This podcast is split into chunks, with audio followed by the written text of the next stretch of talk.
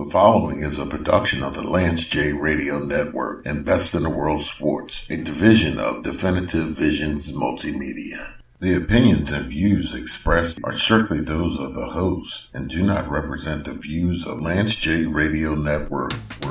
You're listening to Jones and Brown. Both you are crazy. With Mike Jones and John Bryan.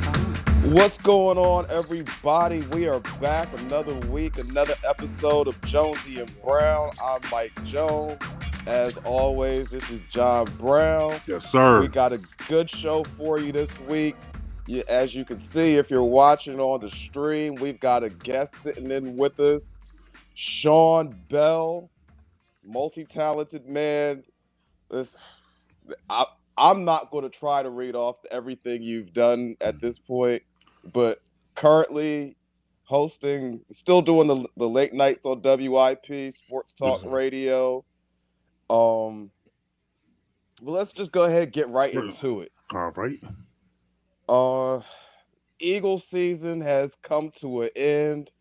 I can't say that anybody was too shocked that by the fact that they lost to Tampa Bay in the wild card round of the playoffs. So while the playoffs progress, the Eagles fans have largely shifted to off-season mode. So I'm going to start with the obvious question for you, Sean. How do you feel about Jalen Hurts? I mean, ain't that the $1 million question, right? He's cool. Like, but that's about it. Like, I tell people, like, he's never going to be a top tier quarterback, right? We saw a top tier quarterback in this weekend with Patrick Mahomes. He's not that. He's not Josh Allen. He's not Justin Herbert. He's not Joe Burrow, right? Like, his peak is going to be that second tier. And when your peak is that second tier, then it's got to be eliteness around you if you want to win a Super Bowl or go to the Super Bowl. Like, Joe Flacco was a second tier quarterback, like, and played amazing in spots, right? Like, Matt Ryan was kind of a second tier quarterback and played amazing at spots. I think that's what, end of the day, what Jalen Hurts is going to be. So we got to stop expecting him to be, you know, one of those elite quarterbacks. And at the end of the day, when you're not an elite quarterback, you're always on the market, right? Like, we create this quarterback stuff, controversy in Philadelphia, so that's what we're going to talk about. But don't you think, like, the Raiders are in the same position? Yeah, we got a guy that we like, that we like his leadership. But if we can get Aaron Rodgers, if we can get Russell Wilson, we'll take him. We'll get him. Right? Like, and Derek Carr is a franchise, and you saw a really good quarterback and really good leader this offseason, right? But no one's saying to them in Las Vegas, yo, quarterback controversy, what are we going to do here? No, because they know, hey, that's our guy, unless an elite guy comes along. It's the same situation with Philadelphia. Now, I know Jalen Hurts ain't as good as Derek Carr yet, but Jalen Hurts is 23 years old. Derek Carr is, I think, 28. So Jalen Hurts can get to that level, right? Like, he made huge adjustments and got a lot better. I mean, Jalen Hurts, Carson Wentz hadn't played a game yet at this point in his age at 23. Jalen Hurts has already got in 2 seasons and a season and a couple games and started.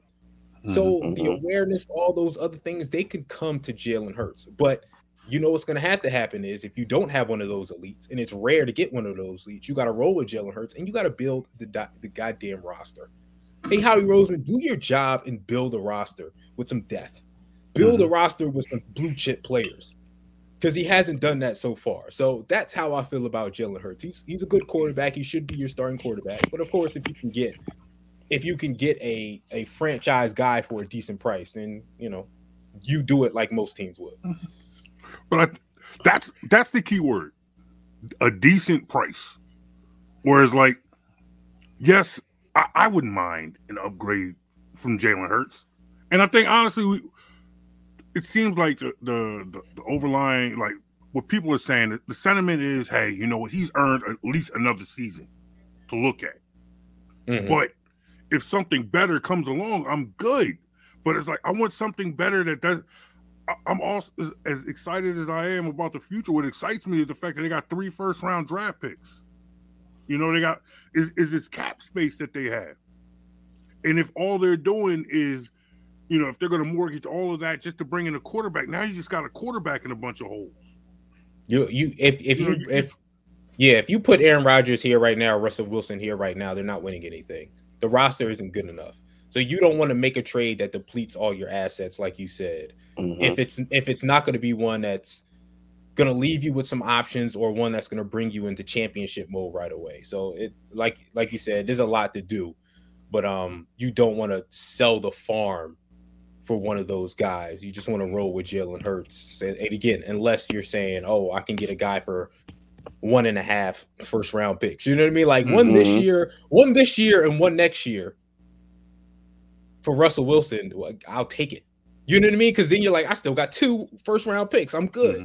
But you mm-hmm. don't want to be like, yo, I'm going to give away all 3 and a 3rd rounder. It's like, all right, well, then he's going to come here and then demand a trade after a year because he's like, I can't win here. Oh, and by the way, let's just say this. Let's be honest, Eagles fans. Russ and Aaron Rodgers don't want to come here anyway. Like, we're sitting here debating on whether or not we should get one of these elite quarterbacks. They can go to Denver. They could go to San Francisco. They could go to other places who already have mad talent on their roster. They don't have to come to Philadelphia. Philadelphia isn't in the running for these guys, if we're being honest. Mm. Well, I mean, you talk about being honest, and it's like there's a lot of fans in this city right now who could use some honesty. Whereas the playoffs is nice, and I will never be somebody who will say a playoff run, no matter how long or how short, is a bad thing. But we started this season, there weren't a lot of expectations. We were coming off a four-win season, new coach, new quarterback. You know, we pretty much thought that this was a team that was going to be running neck and neck with zero all season. But somehow they were able to string some wins together and make the playoffs. But now people think like, oh, we might be a player away. Hey, we made the playoffs. We might be a player away or something like that. And you talk about like just being honest, like that's part of the problem. I mean, don't you think? Oh, yeah. I mean, making the playoffs lulled people into a false sense of where we are. Like you said, mm-hmm. they think we're a couple players away from making a run. Like, oh, okay, the natural thing is you make the playoffs, like the Bengals or something, and then the next year you win 12 games. Like, we're far away from that. Like, you couldn't played a worse set of teams to get into the playoffs ever. Like, mm-hmm. Think about this. Take away Dak Prescott. The final 8 games of the season, the best quarterback they played was Teddy Bridgewater. Mm-hmm. They played Jake Fromm, Mike Glennon, Taylor Heineke. Like, those were my man, the rookie from the Jets, Eric Wilson. Like, those are the quarterbacks they had to face to get into the playoffs. They played absolute trash. So don't think when next year comes in and teams have their quarterback or teams have a legit starting quarterback that you're going to get those wins, right? Like, so I know, hey, you are what your record is, but in this case, not really. You're not really a 9-8 type of football team. Like, you just mm-hmm. played a bunch of 4-12 type of football teams for the final 6 games of the season. So kudos for getting that playoff experience, mm-hmm. but you're not like, I argued with somebody on Twitter today said we're close in talent to the 49ers. They were like, oh, we're only about 2 or 3 players away from the 49ers. I said, are you effing kidding me? Like, Debo Samuels, we have that. George Kittle, we have that. Nick Bosa, we have that. Fred Warner, the linebacker, we have that. We don't have any of the, like, their roster is stacked, and Eagles fans think we're 2 or 3 players away from that type of talent. It's ridiculous. So now I was saying to JB previously that, because I agree pretty much with everything you've said, I think you're spot on. So for me going forward, especially short term, I'm in no rush, even though, and I'll be clear, I'm out on Jalen Hurts as the long-term answer. Mm-hmm. Not because I think you necessarily have to have the superstar elite guy to win, because there are only like two or three of those guys. Well, maybe right now, including the young talent, you might say 6 or 7 guys who really have potential to be that high-end guy. Mm-hmm. And then the rest of the league is trying to build their team with an okay guy and great talent around him.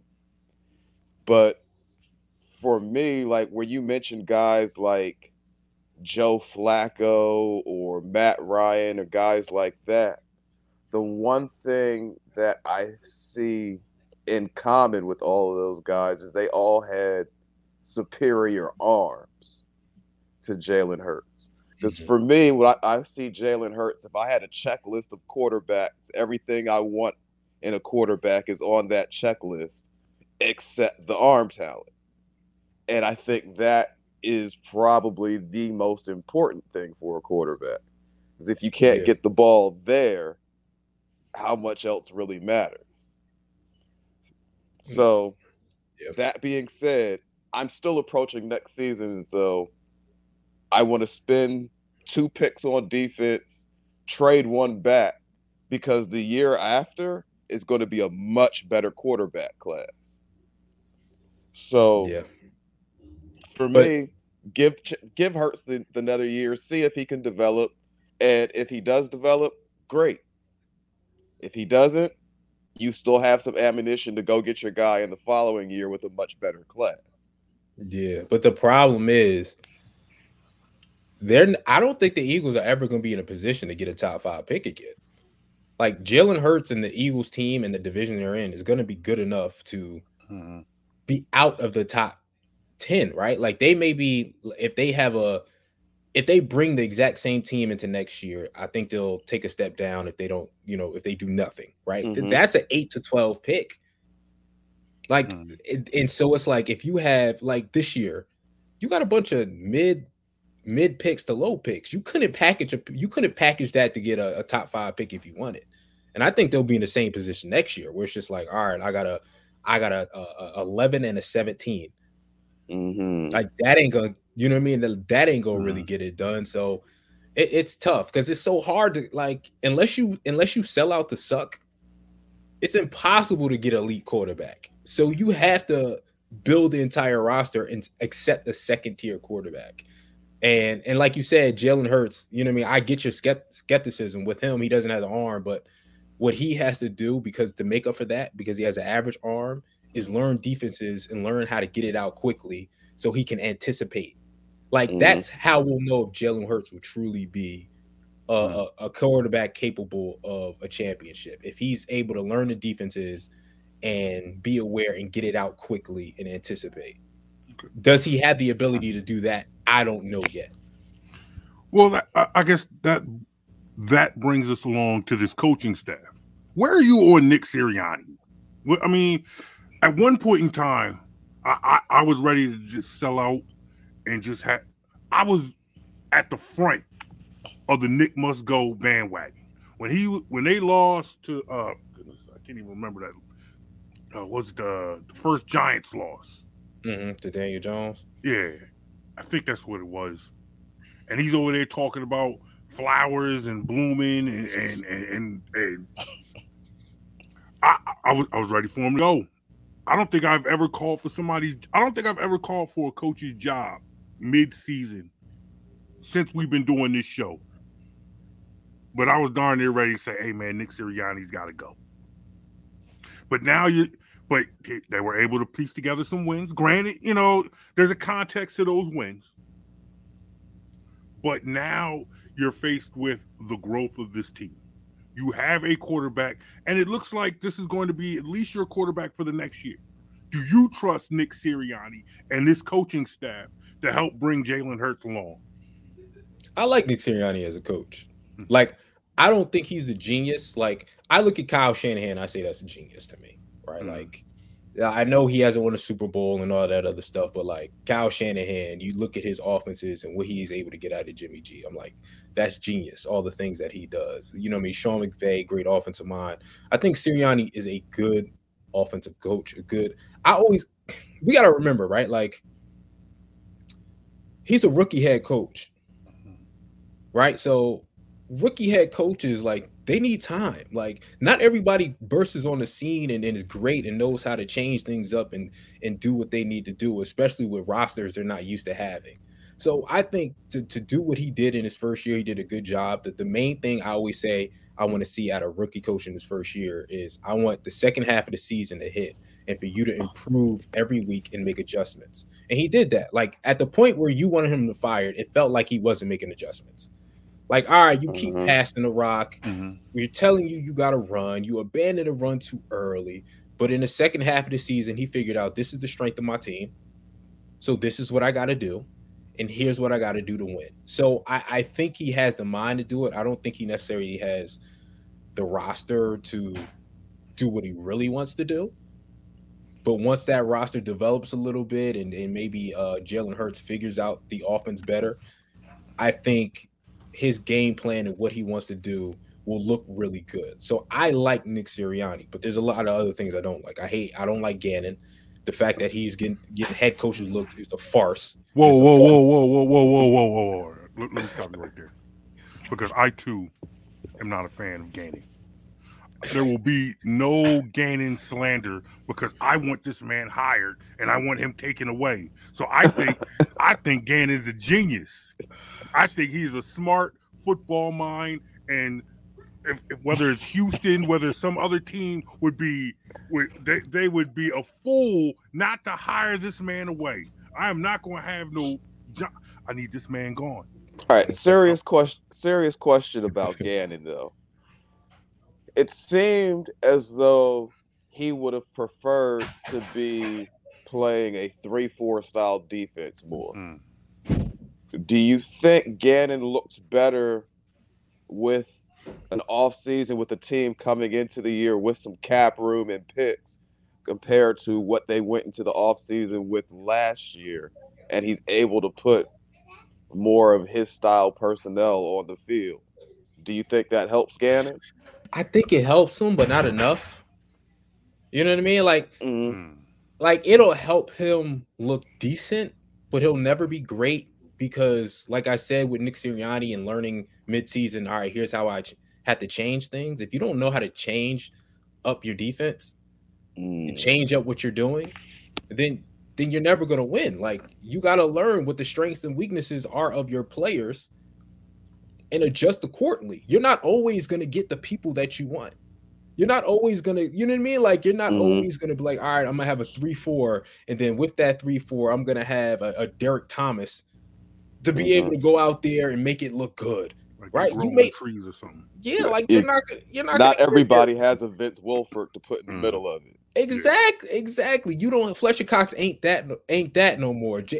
Hargrave, great first half of the season, but he ain't that to hold down a 3-4. You ain't got the linebackers to hold down a 3-4. You got a 4-3 type of team, really a 4-2-5 type of team, right? So now learn what to do with it, right? Like, okay, my corners suck. Like, he wanted to play a 49er-style defense, which was rush your front four and play some zone in the back, right? And they know Armstead and Nick Bosa is going to go get it.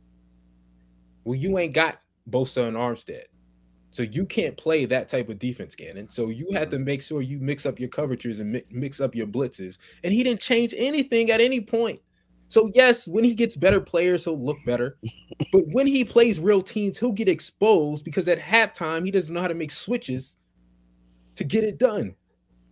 You messing it up, man.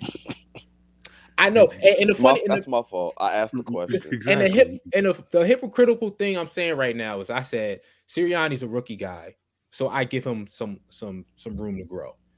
Gannon's also a rookie at doing this, but the fact that he showed no growth during that entire season, right? Like, people thought he looked better in the second half of the season. No, you just look better because you played Jake Fromm. You didn't look Trevor Siemian. That's the only reason you look better. You didn't actually switch anything up. Josh Sweat got home to quarterbacks because you played bad teams. So,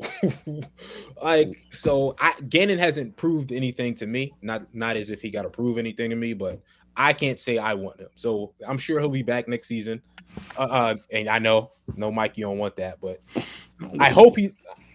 That's the funny thing. Like, I want him gone, but I don't want him to get a head coaching job. Like, because he don't deserve it. Like, nah, look, man, Eric Bieniemy ain't got a job, and he gonna get a look. What? Brian Flores just got fired. Brian Flores, Byron Leftwich, which might get hired by Jacksonville, but that would those guys don't have a job, and this guy is gonna get a job. Come on now. Well, look, Bieniemy and Flores aside, because yes, they do deserve jobs. I need Gannon out of here. So if getting a head job in Houston, look, brother, the way people talk about Bieniemy, you know, Gannon will come and go from Houston, and Bieniemy can get interview for the job again, and that'll be cool with me. But you know, I need dude out of here. Because I mean, it's like you said, you saw the growth with Sirianni, because we were sitting here and we're looking at him and we're like, why is he passing? Why does he pass so much? Well, I mean, this is worse. It seemed worse than Doug, seemed worse than Andy. How he would just ignore the run. But then you saw this like before our eyes kind of transform into a running offense. Whereas we were talking about this defense looking vanilla in the preseason. And we were kind of hoping that, hey, once the season started, maybe we would see more. Mm-hmm. Next thing you know, it's week 18. And we still haven't seen, you know, we never saw it. We never saw that growth. And it is a point, and Jonesy had been making it all season, that he felt like Gannon was kind of leaning towards the 3-4. And it kind of get like, I'm trying to give him some leeway. Let's see how these linebackers develop. Maybe somebody develops into something. Maybe somebody will become okay. And that never happened. And you think, well, maybe they'll do more. They'll disguise more scenes, because I watch these games and I hear Seth Joyner in the back of my head all the time. Just like, why are they not getting pressure? Why are they not? I hear it's like I feel like I watch it and I work with them long enough where I just hear them in the back of my head. Like, why are they not putting any pressure on the quarterback? Why is this not happening? So at this point, I'm with people who say, hey man, I want to see what Sirianni can do, but I'm out on Gannon. You know, whatever it takes, and they're not going to fire him. That's not going to happen. So get that man a head coaching job, even if it means sacrificing a couple brothers who deserve a job. If that gets Gannon out of here, they're offsetting. They probably going to all be back, man. Mm. Gannon, Sirianni, Jalen, and then we'll see where we go from there. Then you'll make your final. Like, I think Nick will be here for a little while. Gannon and Jalen will be the question marks. Like, they'll be playing for their sort of careers next year. Because again, a lot of what Sirianni's problem was, he wanted a balanced offense, and Jalen couldn't provide it. Yeah. Mm. Right? Like, and that's why Mike's sitting there saying, like, no, like, you know what I mean? This ain't the guy, because they tried to be balanced. But it was like Jalen couldn't get it done. I'll be honest. Like, the game Gardner Minshew started, and before I go any further, Minshew's not the guy either. He doesn't have a good arm either. Thank you for that, because you know he's not. Works. But the game Minshew started, there were certain differences you could see in the offense. When you had a guy who played from under center more and was at least able to see the field a little bit better. He has the same issues with arm strength and being able to get it there. But I did like the look of Sirianni's offense with that style of quarterback. And I think that was really, for me, the moment when I said I'm out on Hurts, was seeing that style of QB gave me a glimpse into what this offense could look like if you had a competent pro-style quarterback. Yeah. I think the reason why I'm not out yet is because you can learn those things. Like, Gardner Minshew knows how to read defenses, and he knows how to anticipate his throws better at this point in his career. I think that is something that can be learned. So that's why I'm like, all right, give Jalen another year under the system and see if you see a step forward in that category. If you do, then he can be a true, again, second tier guy, but mm-hmm. a legitimate starter. Yeah. I mean, right now, they're both like 32 ranked quarterback, like the 31st, 30, like, you know what I mean? They're on the edge. So do you grow from there and get better and go into that mid range, or do you not? All right. They're both like fringe starters at this point. Right. So today we did also get a little bit of news to come down with the Eagles. Brandon Brooks retired. Now, when he was on the field for the team, he was a very good right guard. But he's also had several injuries over the last couple years. Going forward for the Eagles team building process, how big of a deal is this with Brooks retiring? It's no deal. I mean, Brandon Brooks was all pro level, like, when healthy the last couple years. Like, he was like, I hate using PFF, but like, he was like the number 2 ranked guard, like, the last 2 years in regards to, you know, both run and pass blocking. But that's what this season was for. I think some of the reason they didn't have him come back was because they knew where they were going to move on. Mm-hmm. Right. Like, Brandon probably, like, if this was a real Super Bowl run, probably, and then again, I know Brandon, but I was given no inside information on this, but I'm guessing that he could have got back if need be, if the team really needed him and they were making a run. But his body was hurting, and it was just kind of like, well, this team is like, our offensive line looks great without him. Brandon would still be an upgrade, but not that much of an upgrade. And since we're going to move on from Brandon anyway, and Brandon's mulling over retirement, we might as well let the young guys get in there and see what it is going to be the future. So it's not going to be a hit, because they learned this year that they'll be just fine without him. I feel like this is another example of how winning a Super Bowl has kind of changed a mentality that I have held on to most of my life when it comes to being an Eagles fan. Because when you look at a player like Brooks, and I think we can all agree, when he was playing, when he was on the field, he was one of the best. But his career here in Philly is marred by a lot of injuries. Mm-hmm. He missed a lot of time. And I think had that Super Bowl not had happened, how we view Brandon Brooks would be different. But he did help us. You know, he was an intricate part of that run.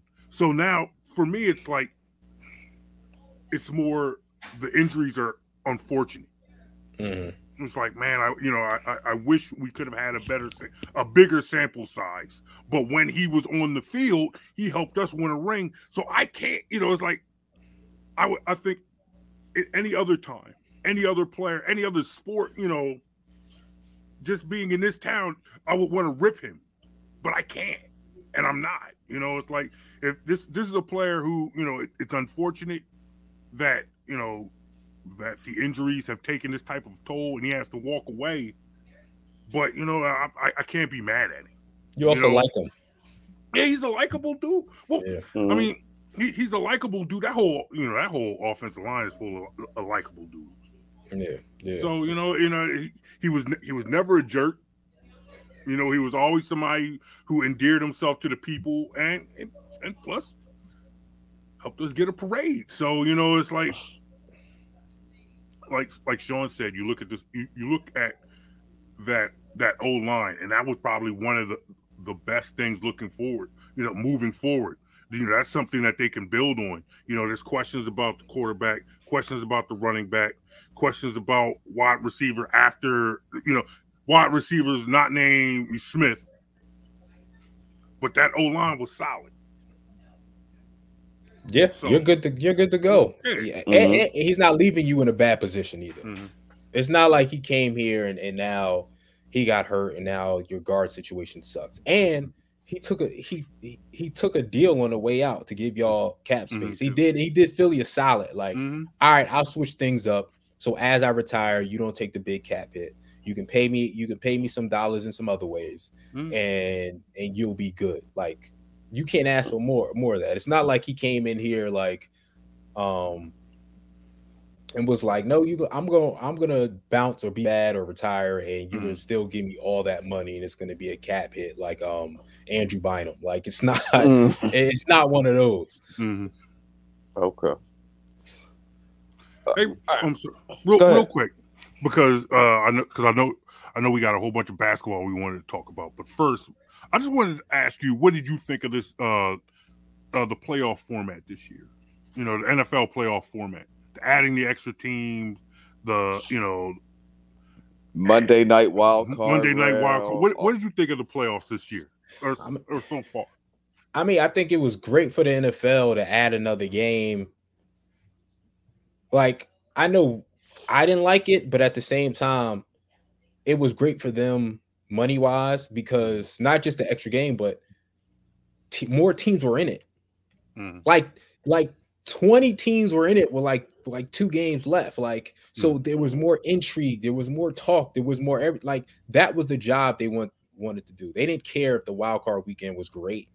Mm. They just wanted to have more intrigue throughout the end of the season. Like, because when it was 16 games, it was like, all right, by week 15, it's like 15 teams out of it. You know what I mean? So there's only a few teams that can hang on and catch that wild card spot, as opposed to players are shutting guys down the last couple weeks. Yeah. So I mean, it was successful, and it was, if you're an Eagles fan, you're like, I made the playoffs. You know what I mean? Like, I made the playoffs. I got in. My quarterback and team got playoff experience, even though we got, ransacked in the first game. Like, that works. And then how can you be mad? Because after that, all right, wild card weekend. And then divisional weekend was the best weekend of football in my entire life. Yeah. So it was like, it worked. It worked. I feel like I might have had a bigger problem with it had it not helped my team. I might have been like, all right, they just let a bad football team in, because, we talked about the NBA and the play-in tournament. Mm-hmm. And it was like, all right, you know what? These teams look like teams that don't deserve to be in the playoffs, playing to be in the playoffs. And I was, and probably I was against it because at that point, my team was the number one seed in the conference. So I'm like, look, I don't care what the 8 and 9 teams playing the 10 or 11 seed. But now I'm looking at it, all right, I had a team that I didn't have a lot of expectations for playing for a playoff spot. So I was cool with it.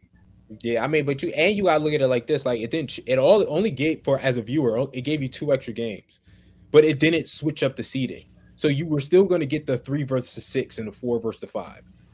So it's just an extra game of 2 versus 7, which again were blowouts. But no one who's going to get mad at extra football games, like extra playoff games. Like it was a win-win for them. Again, I didn't like it at first, but they won. It worked. Mm. All right, man. Well, look, gotta talk some round ball now, sir. Mm-hmm. It's my sport. That's your sport. Gotta talk Sixers. And you know what? You know who we gotta start with when Sixers conversation comes in. Unfortunately, this brother he don't do it, man. Put your Mike is through. Done. Jonesy through. Put your headset back on. Jonesy through. I mean, I was gonna check back in a couple minutes when we were. No. We gotta talk about your man 2-5. Y'all over it? Yeah, I'm over it. Oh yeah, I'm over it. So what y'all think should happen? Should they? Do you want to see a trade happen now, or do you want them to wait until the offseason and chance that they have James Harden? Oh well, that's a good question. And I'm glad you started with that. Because that's the what they're saying right now. Like, do you want it right now and not waste the season, or you want to wait for the possibility, not the guarantee, but the possibility of James Harden? Well, let me piggyback that question, because there was a guy came on this show, and his last name was part of the title, and it's not me, who once said He would not trade Ben Simmons for James Harden. This was a while back. He said, no, I would not do it. Not maybe, not I think about it, the right situation. No, I would not make that trade. Has that changed? Well, let's see. That was prior to last season. Yes. So a lot has happened since then. That is true. That is true. This was before we knew that we had a guy who not only wouldn't shoot jump shots, but would refuse to take layups and dunks in key situations out of fear that he might get fouled and have to shoot free throws. Like, these are things we've learned about him since we had this conversation. We like a guy who, rather than take responsibility for his part in any of this, throws tantrums and blames his coaches and teammates for not supporting him when he does things like be scared to take layups and dunks in key situations.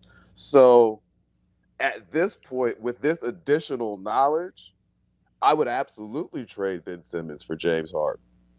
2 years ago, when I'm still looking at Ben Simmons as potentially getting ready to take that next step, no, I wasn't ready to trade him for a James Harden who was over 30 and didn't play defense and things like that. But at this point, there is no downside considering what you've gotten from Simmons since then. Yeah, I mean, I was a guy who said trade James Harden then. I said I trade for James Harden to get Ben out of here, right? Like, because I kind of felt like James Harden would change his game. And you saw he's changed his game some to play in Brooklyn. So it was like people forgot who James Harden was pre-Mike D'Antoni. Yeah. Right? Like pre-Mike D'Antoni, he was a playmaker.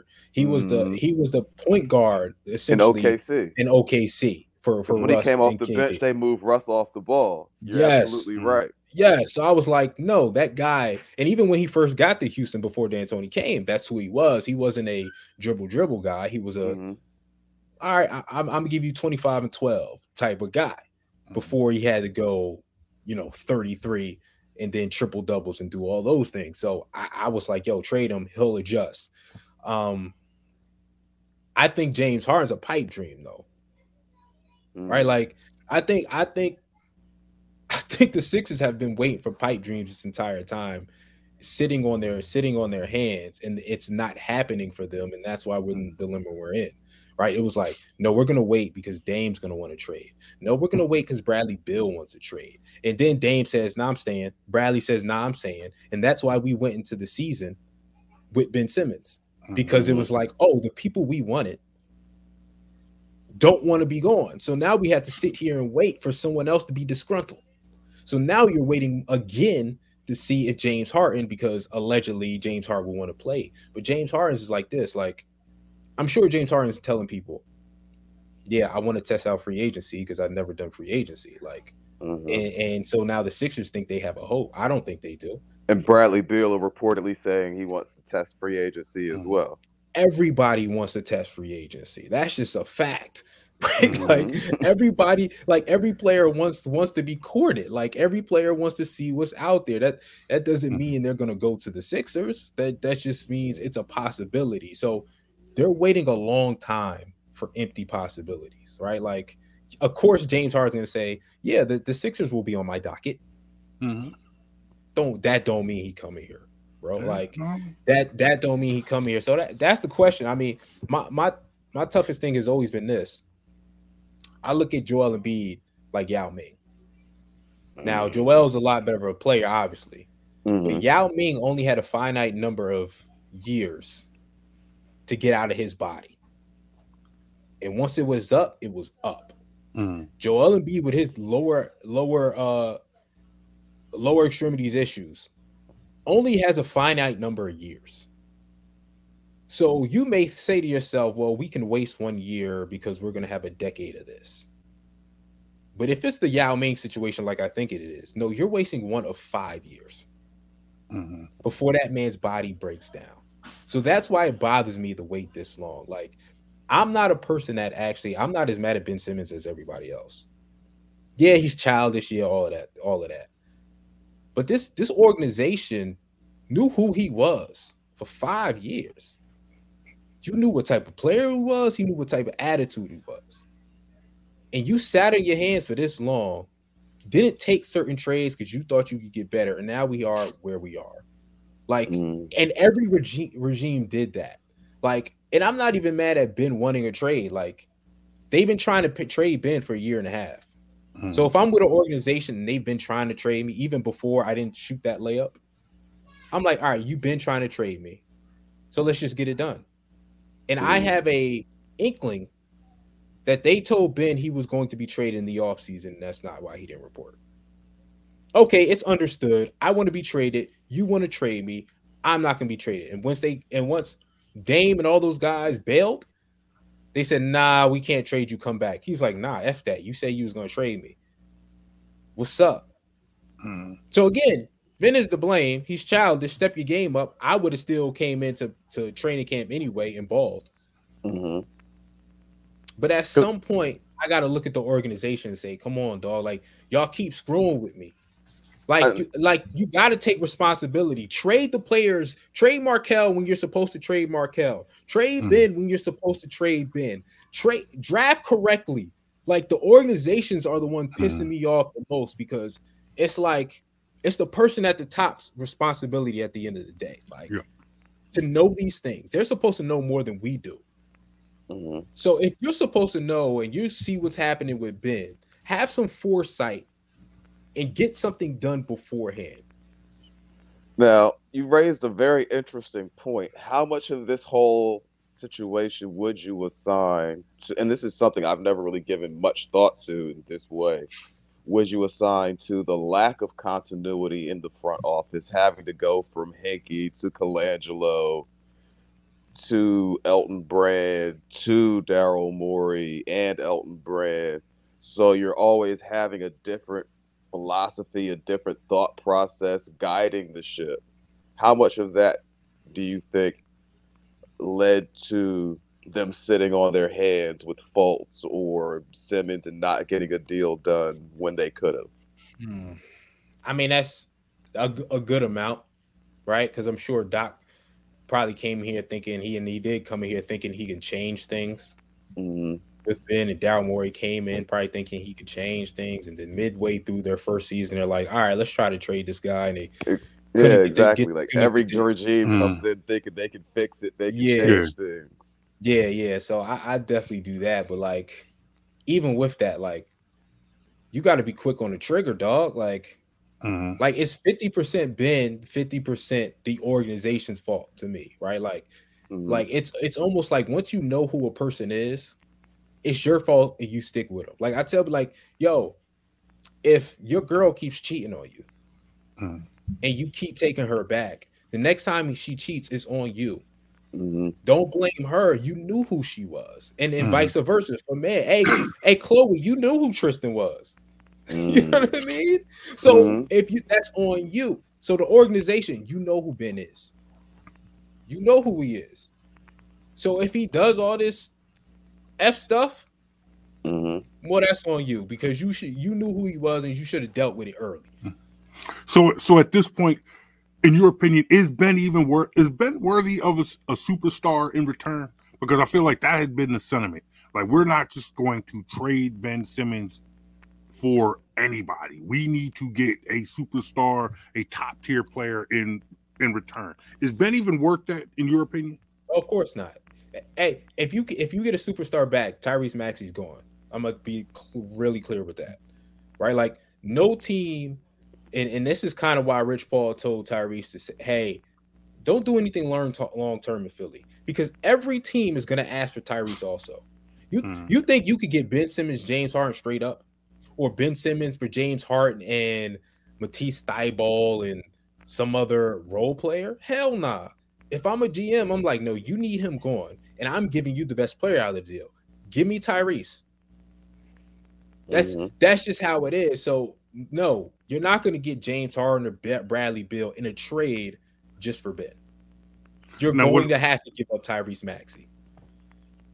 What do you think of this talk, like, now trying to move Ben and Tobias Harris. Is that even possible? Who wants Tobias Harris? It's possible.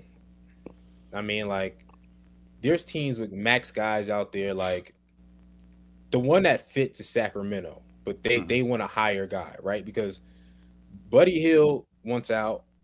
Buddy Hield and De'Aaron Fox are both max contract guys. Stupidly on Sacramento's part, they gave Buddy Hield a max. So financially, that would work. Any other scenario is more like a 3-team, 4-team deal. Ben goes there, Tobias goes there, and you could try to work out max contracts and max expiring contracts. In my opinion, I would go after John Wall. That's just me. But yeah. Now, see, for me, that is the one part of this whole situation which makes the idea of waiting till the offseason to try to make these major moves a little bit more appealing, is that at this point of the season where teams are in the team building process, it's going to be difficult to do anything with some of these big salary cap numbers and overhaul your entire roster, whereas in the offseason, it's a little bit easier to get deals like that done and plan your salary for the year. So from that aspect, that's really the one reason why I'd be willing to wait for a Ben Simmons or a Tobias deal, is knowing that in the offseason you have teams that can eat contracts because they have money off the books and haven't re-signed guys yet and things of that nature, as opposed to now where you no choice have to make the money match. So yes, I mean, it's just so tough because it's like once the offseason comes and players actually become free agents and you try to do sign and trades, like you could end up being like, yo, I waited this long and got nothing. Right? Like you really need, like, to me, because the reason I don't think James Harden's going anywhere, because he may be frustrated with the situation in Brooklyn, but KD is his man. Right? Like, and that's where the league is. Like, you play with your boys. Right? Like, Zion is out here being fat lazy, but our Cam Reddish going to the Knicks is something, because Zion's been saying he wants to get out. His family's been saying he wants to get out of New Orleans. So you get people's friends. You got his two college teammates there in New York. Who's Joel's friends? Right? Like, because again, I think Brooklyn's going to the finals. So if they go to the finals, is James Harden going to leave his boy to come, like, yo, we're better than them, dog? Like, chill out. Let's run this back. Like, the problem is Joel's boy is in Miami right now. You know, that was his boy, and we let him walk for Ben. You know? We didn't let him walk for Ben. I'm gonna let y'all Philadelphia. Y'all gotta stop that narrative. Okay, enlighten me. Because like he talked about it on JJ Redick's podcast while he left. He hated Elton Brandon and Brett Brown. He was like, "Yo, it wasn't Ben's fault. I would have been mad at certain situations." I was Ben. He was like, they asked, he said, I don't know the direct quote. He said, management asked if they can control me. And he was like, what? I'm nobody to be controlled. And I'm not even somebody who wows out. So I'm out. Like, if management handled it differently, and you, like, if you fired Brett Brown that year and hired Doc Rivers, you probably keep Jimmy Butler. Because Jimmy's like, I love Doc.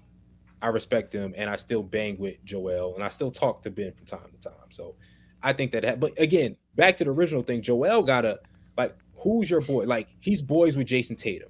He's boys are like – that's how this free agency stuff works kind of now. Like, it's not – I want to go get the bag, but I want to go get the bag playing with my boys. And usually it's your boy is of your generation, of your same time period. So who – within a draft class or two. Yeah, like that's usually how it happens. You never see like a James Harden go say like, I'm going to play with like someone younger. Like the only time you see is with LeBron, but that's because Anthony Davis is signed to his squad.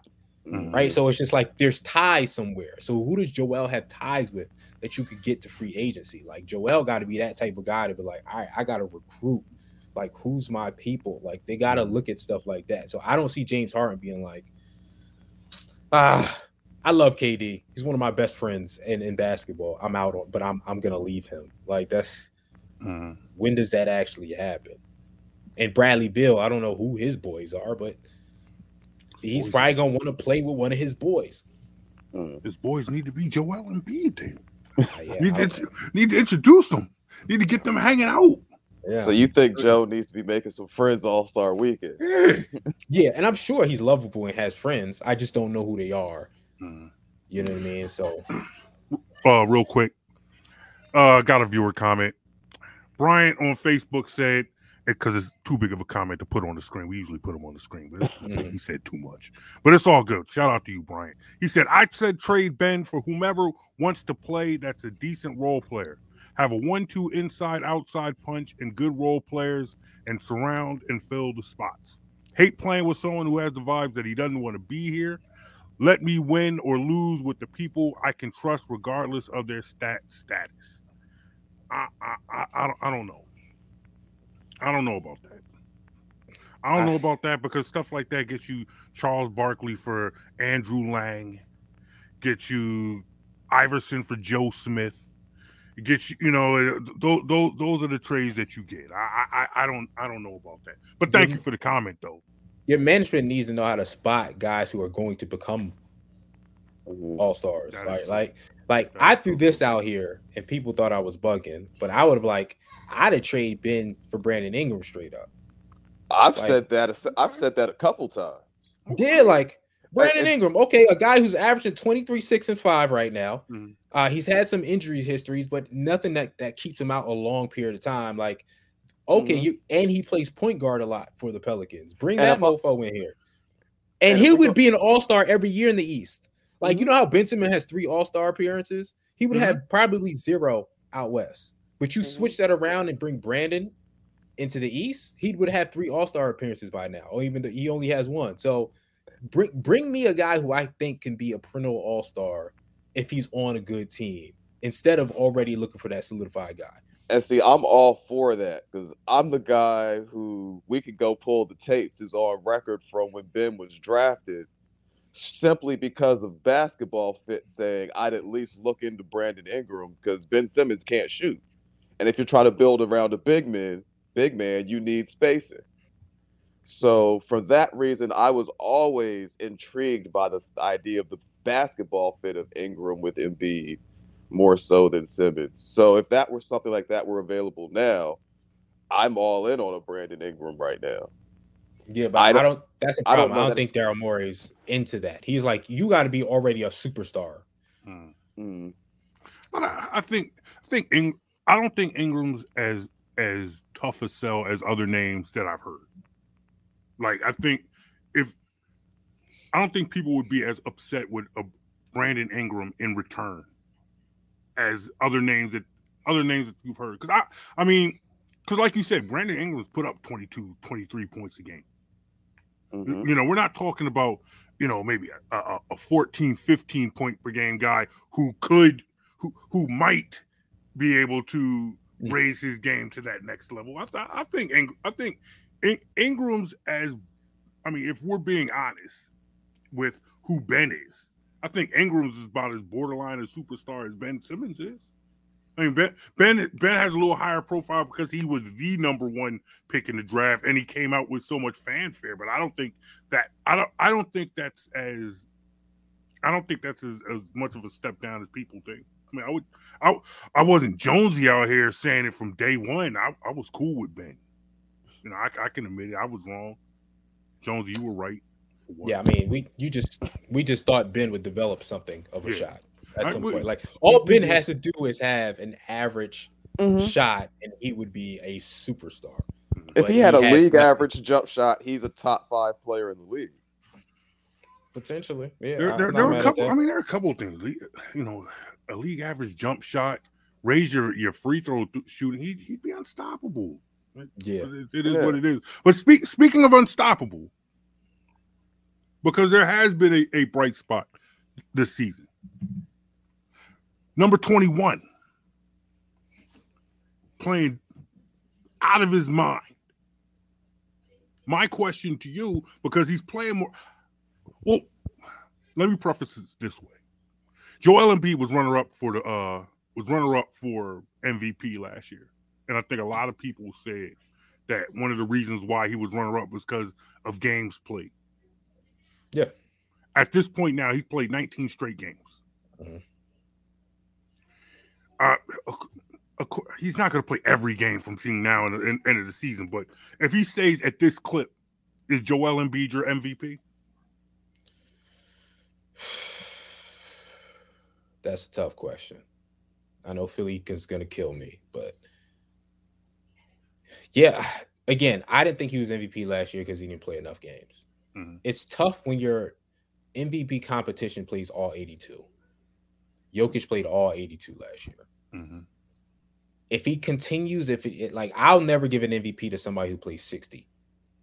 So mm-hmm. if he plays 70 games, you know what I mean? Like, or even, 68, 69, I might give it to him. But the problem is, like, I know Philly hates me, they hate when I say this, but Jokic is top 10 in points, rebounds, and assists. He averages more rebounds than Joel. He averaged more assists than Joel. He has a better shooting percentage than Joel, and has a better PER than Joel. So, like, my eye test tells me Joel Embiid is the better player and the MVP. But honestly, like, I said this on my radio show last week. I said, my goal this year is to watch more Jokic. Mm-hmm. And really try to assess what he is. Because I think, again, I would pick Joel Embiid, but if you look at those numbers, they're astronomical. I really need to assess what Jokic is before I make a final decision on how he compares to Joel. Because Joel flashiness gets everything, but Jokic productivity is it's on par for the best top 5 productivity ever. Mm-hmm. And don't forget Giannis is averaging more rebounds and assists and almost as many points as both of those guys. Like, those are my 3 MVPs.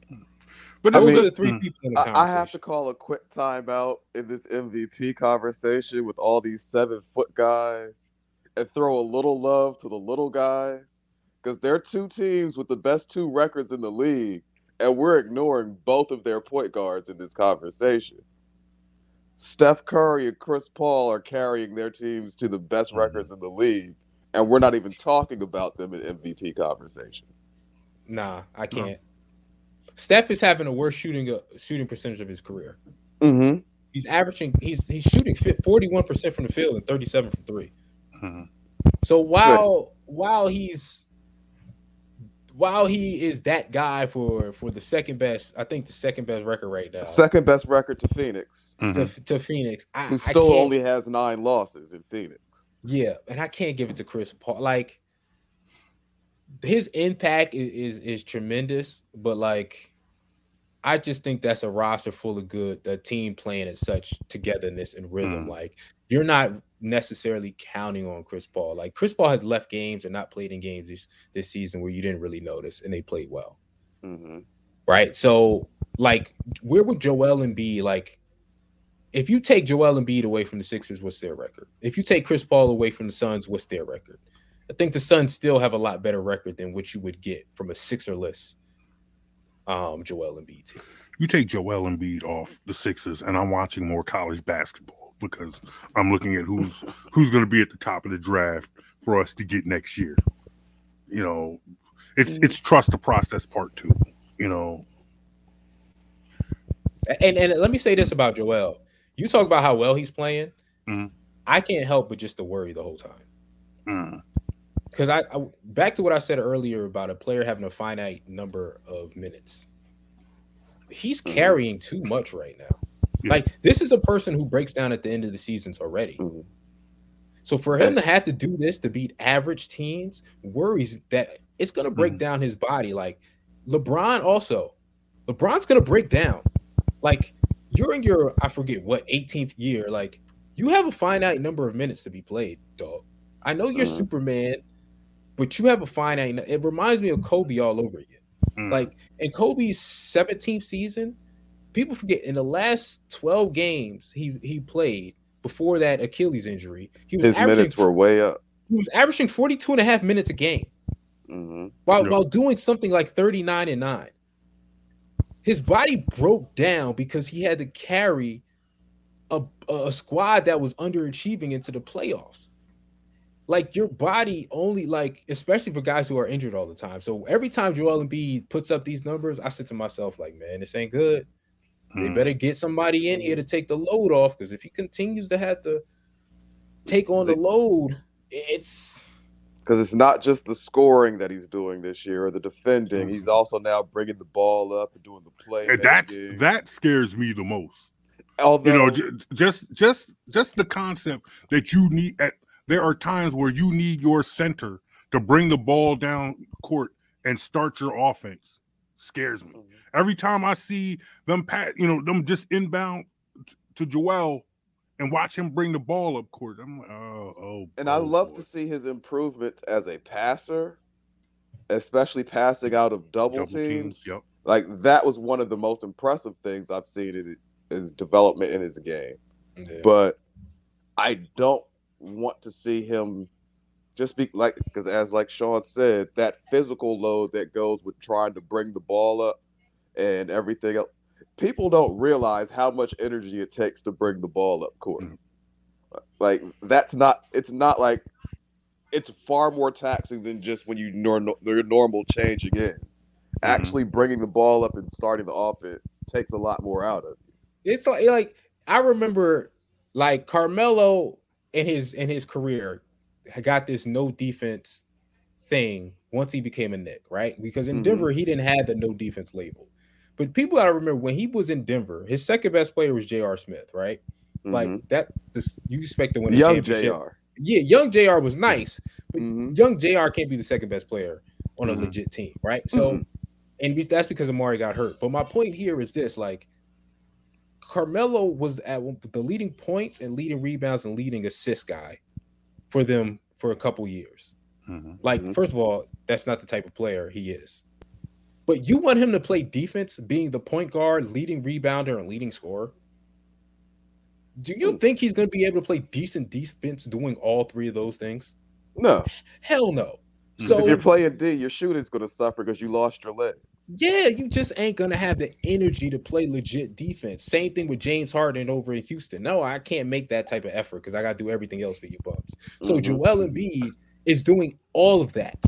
So if he's going to do all of that and not take a break on defense, then he's going to suffer at some point.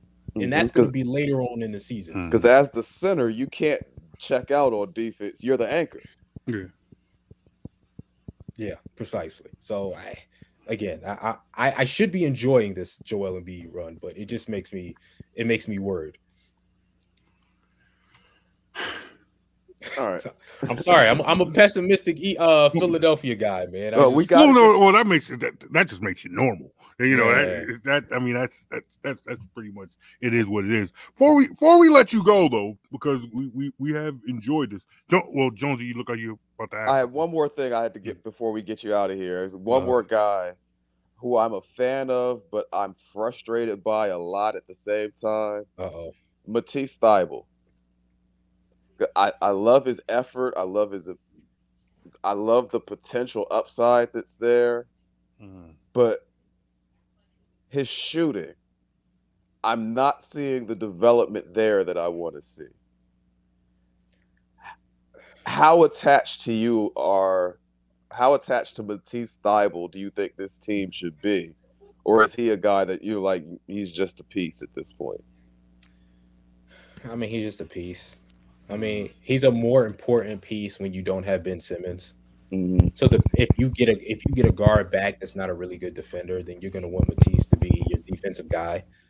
But it's you can't expect like some players could be in the gym and shoot thousands of jump shots and just never be a good three-point shooter, right? So I think he'll develop into an adequate guy, That three-point shooter, we can't expect him to be like the knockdown three-point guy that Danny Green was in San Antonio. Like, I don't ever see that actually happen. He's always going to be a great defender, work hard, slash, and someday, due to his hard work, he'll be an adequate three-point shooter. So that's just who I think he is. I think we got to just sort of tailor our expectations. You know what I mean? It's like he's not going to be that, oh, I'm going to sit in the corner and knock down everything. Not until late in his career. So he's not Bruce Bowen. He could be Bruce Bowen, but Bruce Bowen didn't become consistent with that three shot until he was eighth year in his career. Good point. Right? Like good those, point. Right? Like those 3-and-D guys were just D guys until the end of their career. Like, and the only guy I would say kind of was like, no, he was like Danny Green in San Antonio, who obviously he doesn't have it anymore now. But in San Antonio, he was legit like, no, I can hit the three-pointer. But he came in the league shooting the ball. You can see the form. He was known as a shooter at North Carolina, but he still had to spend some time in the development league, G League then, because at that point in his career, anytime Danny Green put the ball on the floor, it was a turnover. Yeah. So unless you come in a league like that, like that ain't gonna happen to your eighth season. Like I've seen Dwight Howard, like some people are like, well, if you work on your jump shot, you should be good at it. I'm like, yo, I seen Dwight Howard shoot hundreds of free throws and just not get it. Right? I've even seen Dwight in person hit 90% of his free throws in practice, but not be able to do it in a game. Like, it has nothing to do with how much he worked at it. It's just in the game, because he's not a good shooter, he's just not going to be able to do it. So, you know, again, Matisse is never going to – he works on it. He's never going to be – he's just not that guy. In like 8 years down the line in his career, he'll be adequate three-point shooter. You can keep him on the floor, but right now he's just going to be defense and effort. All right, so let's recap here. Eagles went to the playoffs, but they'll probably take a step back because they're not as good as we thought, as a lot of people want them to believe. I mean, maybe or maybe not, because it's the Giants in Washington. So if the Giants in Washington just suck again and don't improve, although I think the Giants finally got a decent GM, so we'll see the head coach. Then, you know, they'll still get 4 wins right there. Yeah, and the Sixers are blowing this whole Ben Simmons thing. They're not going to get anything for him, and Embiid's going to get hurt at the end of the season. And I didn't say all of that. I didn't say he would get hurt. I'm just saying, like, don't expect, if he has to do this all season, don't expect to get to the playoffs and he's going to be 40-15. His body is going to be too. One hit to the knee is going to be like, all right, now I'm 20-10 guy, which is still good, but it's not going to win a playoff series because you wore me down. We're not even going to bring up the Flyers. They're not. There is no baseball right now. They're not worth it either. What, give us something to feel good about moving forward. As it's still January. Give me something. I don't know what to tell you, dog. Like, I don't feel positive about any aspect of Philadelphia sports right now. Listen, I said the Eagles had a season better than expected. So you should be happy about that. Like, to me, the Eagles have everything they need to go to ascend, right? Like, they're in a good spot ahead of schedule. Now they have to make the right moves. The problem is I don't trust Howie Roseman. So, you know, that's where I struggle with this team. Like, you have the cap space, you have the draft picks. You have to use everything correctly and you'll become what you want to become. But how, like, this is how he's here. Like, if he doesn't get this season offseason right, I think Jeffrey Lurie have no choice but to fire him. Like, this is the year that he has to capitalize on. Like, there's no other way. If you don't make it done out of this, you gotta go. Right. So that's good. But again, Joel Embiid, he'll mess around and win an MVP. That's a good spot about it. I didn't think there was any way. I think Ben might play. For who? For the Sixers this year. 76ers? That's going to be my bold prediction for the show. Wow. We may see a Ben Simmons appearance. You may see a Ben Simmons appearance on the bench. On the Sixers bench. That's a lot of... No. I was about to let you go, but I have to ask, what's the motivation behind that? That's a lot of bread, dog. Okay. Right? Like, the whole season... whole season, $30 million. That is a lot of money. $30 million. Like, I think Ben misplayed this, but I think part of the reason Ben sat out because he thought, I'm gonna get traded by trade deadline, or the original deadline was December 15th. I think it was when they could, trade whoever. Mm-hmm. And they really thought we'll be gone. But are you now willing to sacrifice $30 million? And you're a young guy, just because he's not that far into the big contract. The rookie contract, #1 pick, that's decent money. But he's really not that far into the extension. Yeah. Mm-hmm. So so when you're talking 3 houses and stuff like that, you need that money. Yeah, I mean, I'm sure he has plenty of bread, and he knows, as soon as I play again, I'm going to get $30 million next year. Yeah, I'm not saying he's broke, but it's like he's not like LeBron who could miss $30 million and it doesn't hurt him that much. He's not at that point in his career. Even LeBron, like, who wants to sit out? Who wants to miss out on $30 million? I don't care if you already got $500 in the bank. I still want that extra $30 million. Mm-hmm. I have never seen. Have we ever seen a basketball player voluntarily sit out the entire season?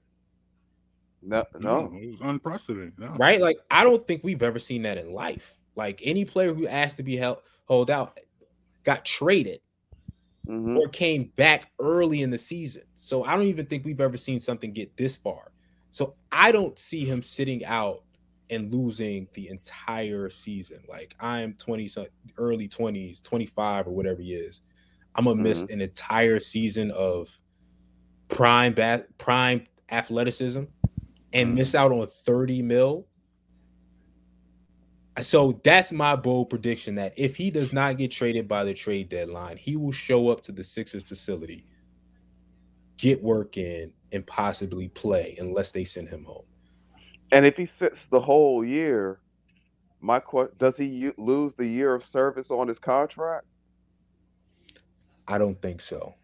Well, then I could be wrong, though. I don't think so either, which is why I asked, because if he does it, then he's really just kind of, if he still has that year of service on his contract, he's just kind of delayed that $30 million. Yeah. So if he misses the whole year, still has the year of service on his contract, it could be beneficial to wait the year and get the entire amount back by playing next year. I don't know. I think it still counts for some reason, but.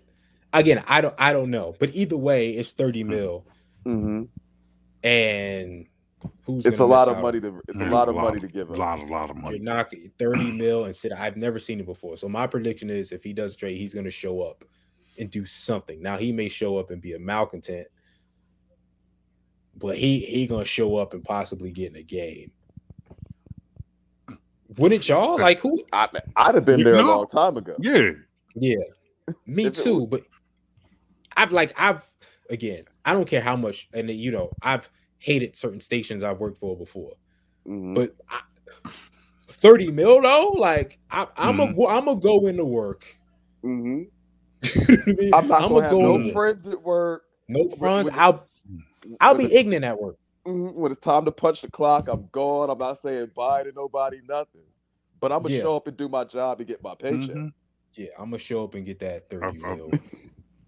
Especially because at the end of the trade deadline, it's not like a long time. Like, the trade deadline comes and there's only gonna be like 25 games left in the season, 30 games left in the season. So it's not like it used to be when it used to be, all right, 40 and 40 or something closer to that. It's gonna be 25 games. All right, let me show up real quick and get like the second half of my paycheck, or recoup as much as I can. Get a quick $15 million, even if I don't get the whole $30 million. I've been ignorant at work for a whole lot less than $30 million. I'll be ignorant at work for $30, but you know, it is what it is. Yeah. Sean Bell, how can people get in contact with you? How can people follow you? People who like your work, who like hearing your voice, who like reading your tweets. How can people get down with Sean Bell? Just go to Sean Bell Live on Twitter for the most part. It's the same on Instagram, but I'm not there as much. So just go to Sean Bell Live and you can get whatever I'm doing there. There you go. I saw man Sean Bell, man. Fellas, I appreciate it, man. I appreciate it. Oh, man. Thanks for hopping on with us. It's been fun. Always you know good to have a Sports Shop Philly alum on the show. Yeah, man. I'm sorry I'm a pessimistic, man. You know what I mean? I'm okay with it. Man came on the show for over an hour, and the best news he gave us was maybe Ben Simmons will play 25 games this season. Hey, I mean, that ain't even good news. That's just exactly. No, that's probably bad news, but that's the best news you gave. That's what I'm saying. You know, that was the best news. That was that.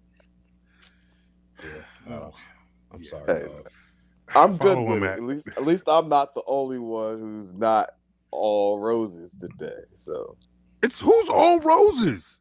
JB, I love you, but you get in your fan bag where you don't want to talk bad about the team sometimes. What? No, I will talk bad about the teams. You know, I was the one who was skeptic about the playoffs. Anyway, when you wanted to talk, I just wanted to have the conversation. I didn't say we were a playoff team. When you wanted to talk playoffs after the Lions game, because we were a game back after the Lions game, after they blew out the Lions. Mm-hmm. When you were a game back and you have that schedule that you had coming up. I thought it was fair to talk about the Eagles making the playoffs based on where they were and what they had coming up. Yeah, well, they made it, man. Exactly. They made it. They went to the playoffs. Can't take it away from them. You know, they were playing, you know, a wild card loss always act. That was pretty much essentially week 19. That's all that was. That was week 19 of the regular season. But it was all good. But it's all good. I'll take it. I'd rather have it than not have it. Yeah, oh man. All right. Once again, thank you, Sean. Thank you for coming on the show. Thank y'all, man. I appreciate y'all. Appreciate it. And mm-hmm. and when the season ends and we never see Ben Simmons again, we'll bring you back on and ask you what happened. Bring me. Hey, this is just a bold prediction. It's not something likely, but I figure I just throw out a bomb and just if it happens, I could say that I'm the only one who said it. So yeah. There you go. And we will plug that till the end. You'll get tagged and all. Remember when Sean Bell came on the Jonesy and Brown show? It said Ben Simmons was coming back. We'll be playing that clip. Oh, please, we will milk the hell out of that. Exactly. That's a prediction. That's all glory. Mm-hmm. All upside. Mm-hmm. All upside. Thank you, Sean. Appreciate y'all. All right. Once again, that was Sean. That was a good get by you, bro. Hey, man, you know, try to have some fun on this show. That's all. Oh, it was cool, man. It was cool. We need quality guests. We do. Look, man, we had a pretty good run. I was sitting there just looking through, like, just the archives. Like, have you gone through, like, the Jonesy and Brown Instagram page? And like, it's been a good season. Yeah, we've had a good season. We've had some good guests. Oh, it's been a great season on Jonesy and Brown. We got to keep. Let's keep that. Try to keep it rolling. Let's keep that going. Hey, you let us know what you think of this show. Hit us up Facebook, Instagram, Twitter at Jonesy and Brown. Jonesy and Brown, 3 words, 1 word all together. You know, or you can hit us up Facebook, Instagram, Twitter at BITW Sports. Download this podcast wherever you get your podcast. Just search Best in the World Sports. That is Mike Jones. Still to this day, will maintain that back in the day, they didn't want it. That's it. But they didn't want you, but now you're hot. What happened? Now they hot. Now I'm hot, and they can't have me. They can't have me. See, I would throw it up too, but it's upstairs. I don't have it. But for the people watching at home, though, you see the hand, you know, the little change in color. That ring ain't going nowhere. The ring is there. Anyway, whatever, man. We're out of here. That's Jonesy and Brown. We'll check you whenever we do another podcast. Peace, y'all. Hey. You feeling this podcast? To hear this and more, go to soundcloud.com/BITW Sports or on iTunes or Apple Podcasts and search Best in the World Sports. You're listening to Jonesy and Brown.